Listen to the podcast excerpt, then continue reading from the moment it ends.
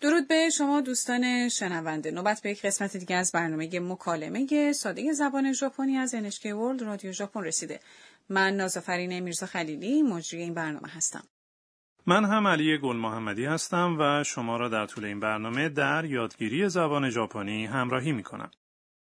امروز درس سی و هشتم رو یاد میگیریم. جمله کلیدی امروز اینه. かしこまりました。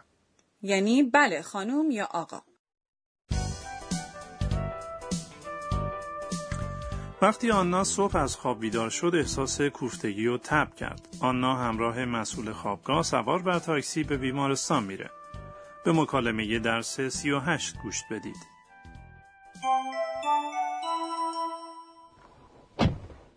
市民病院までお願いしますかしこまりましたまっすぐ行って3つ目の信号を左に曲がってください اکنون اجازه بدید که درباره این مکالمه برای شما توضیح بدم. مامان خوابگاه به راننده تاکسی گفت 市民病院までお願いします。 یعنی خواهش میکنم ما رو به بیمارستان عمومی ببرید. 市民病院。 یعنی بیمارستان عمومی. 市民。 یعنی شهروندان و 病院。 یعنی بیمارستان که با هم ترکیب شدند. まで。 یعنی به. お願いします。 یعنی خواهش میکنم. وقتی که من میخوام به انسکه برم میگم انسکه ماده اونگای شیماس. در مکالمه درس راننده پاسخ میده かしこまりました。 در اینجا یعنی چشم خانم این جمله کلیدی امروزه かしこまりました。 یک روش معدبانه برای بیان این عبارته わかりました。 یعنی متوجه شدم فهمیدم شما اصطلاح های احترام آمیز رو برای بیان احترام به شخصی که به او صحبت یا به او اشاره دارید استفاده می کنید. این عبارت رو در کار و یا زمانی که با ارشد خودتون صحبت می کنید به کار می برید. سپس مامان خوابگاه به راننده مسیر بیمارستان رو توضیح میده.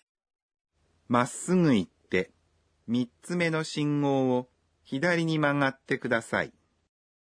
یعنی مستقیم برید و به سومین چراغ راهنمایی که رسیدید سمت چپ بپیچید خواهش میکنم. まっすぐ یعنی مستقیم. 行って、 فرم ت فعل 行きます。 یعنی رفتنه. وقتی که درباره یک عملی صحبت میکنیم که به دنبال اون عمل دیگه ای انجام میشه فعل اول رو به فرم ت تغییر میدیم درسته؟ بله درسته. نخست مستقیم برو سپس به چپ بپیچ. بنابراین ایکیماس رو به فرم ت اون یعنی ایت تغییر میدیم. 三つ目、 یعنی سوم. 三つ、 یعنی سه. اون شامل عدد سه و شمارشگره.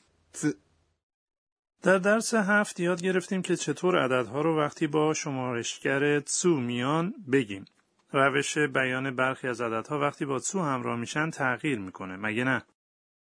بله همینطوره سه میشه 三、 اما به دنبال اون تسو میاد و تبدیل میشه به میتسو در 三つ目、 عبارت 目、 اگه بعد از شمارشگر بیاد ترتیب رو نشون میده پس از اون の、 یه حرف اضافه است که اسامی رو متصل میکنه 信号、 میشه چراغ راهنمایی میتسومنو شینگو یعنی سومین چراغ راهنمایی اینطور نیست؟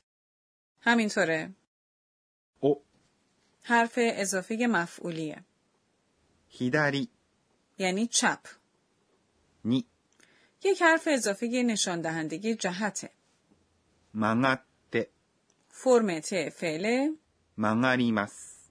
به معنای پیچیدنه. شما با گفتن فرم ت یک فعل به همراه ください。 یعنی خواهش میکنم یه درخواست رو بیان میکنید. متوجه شدم. پس ماگات کوداسای یعنی میشه بپیچید یا معنای واژه به واژه اون میشه خواهش میکنم بپیچید. خب علی این جمله به ژاپنی چی میشه؟ به پیچ دوم که رسیدید میشه سمت راست بپیچین. دو با شمارشگر تسو میشه. 二つ、 پیچ خیابونم میشه. 角、 راست هم میشه. خب راستی یادتون میاد؟ میشه؟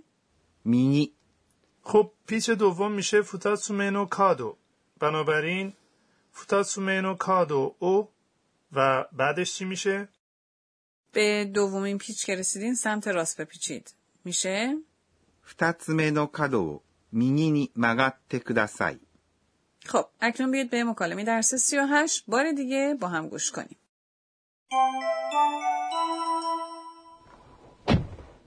市民病院までお願いしますかしこまりました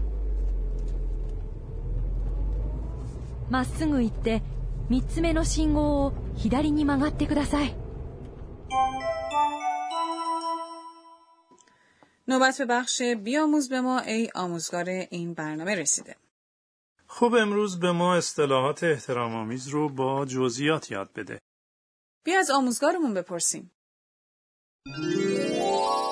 私が教えましょう آموزگارمون میگه شما وقتی اصطلاح احترام آمیز رو به کار میبرید که با یا درباره افراد ارشد، معلم، بزرگتر، مشتری و یا افرادی صحبت میکنید که اونها رو به خوبی و یا اصلا نمیشناسید.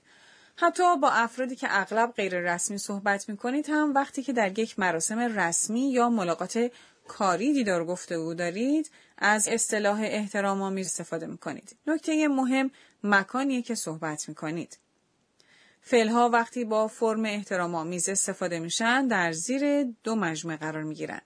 یکی فرم احترام آمیزه که اگر اون رو برای فعلهایی که عمل کرد یا شرایط فردی که با اون صحبت میکنید یا به او اشاره دارید استفاده کنید میتونید احترامی که برای او قائل هستید رو به این ترتیب نشون بدید.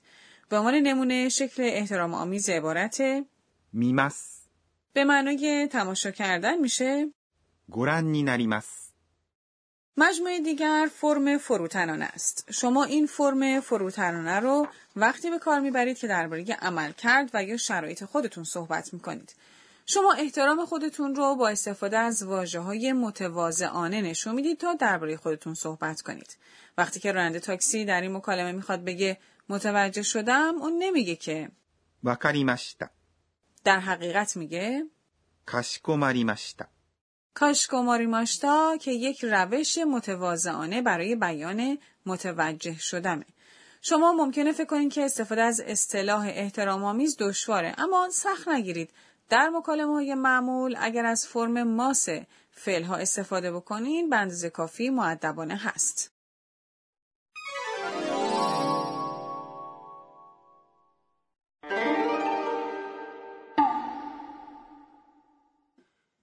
نوبت به نام آواها میرسه. امروز برخی از واجه های مربوط به حالتهای جسمانی رو معرفی میکنیم.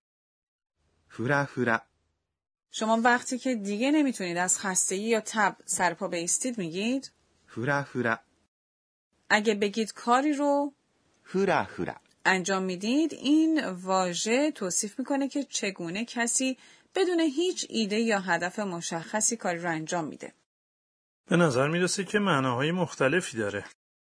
خب حالا یه اصطلاح مشابه رو معرفی میکنم くらくら、くらくら、 توصیف کننده اینه که یک شخص احساس سرگیجه میکنه شما میگید من توی سرم احساس کوراکورا میکنم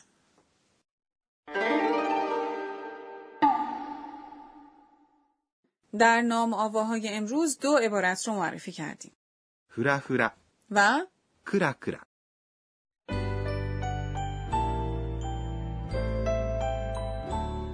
پیش از پایان برنامه آنا نگاهی داره به رویدادهای امروز و با خودش اونها رو مرور میکنه رسیدیم به بخش مرور وقایع روزانه آنا えーっと、今日は、 درهای تاکسی ها در ژاپن خودکاره راننده ها این درها رو کنترل میکنن اگه خودتون سعی کنین در رو باز کنین بهتون هشدار داده میشه پس بیاید مراقب باشین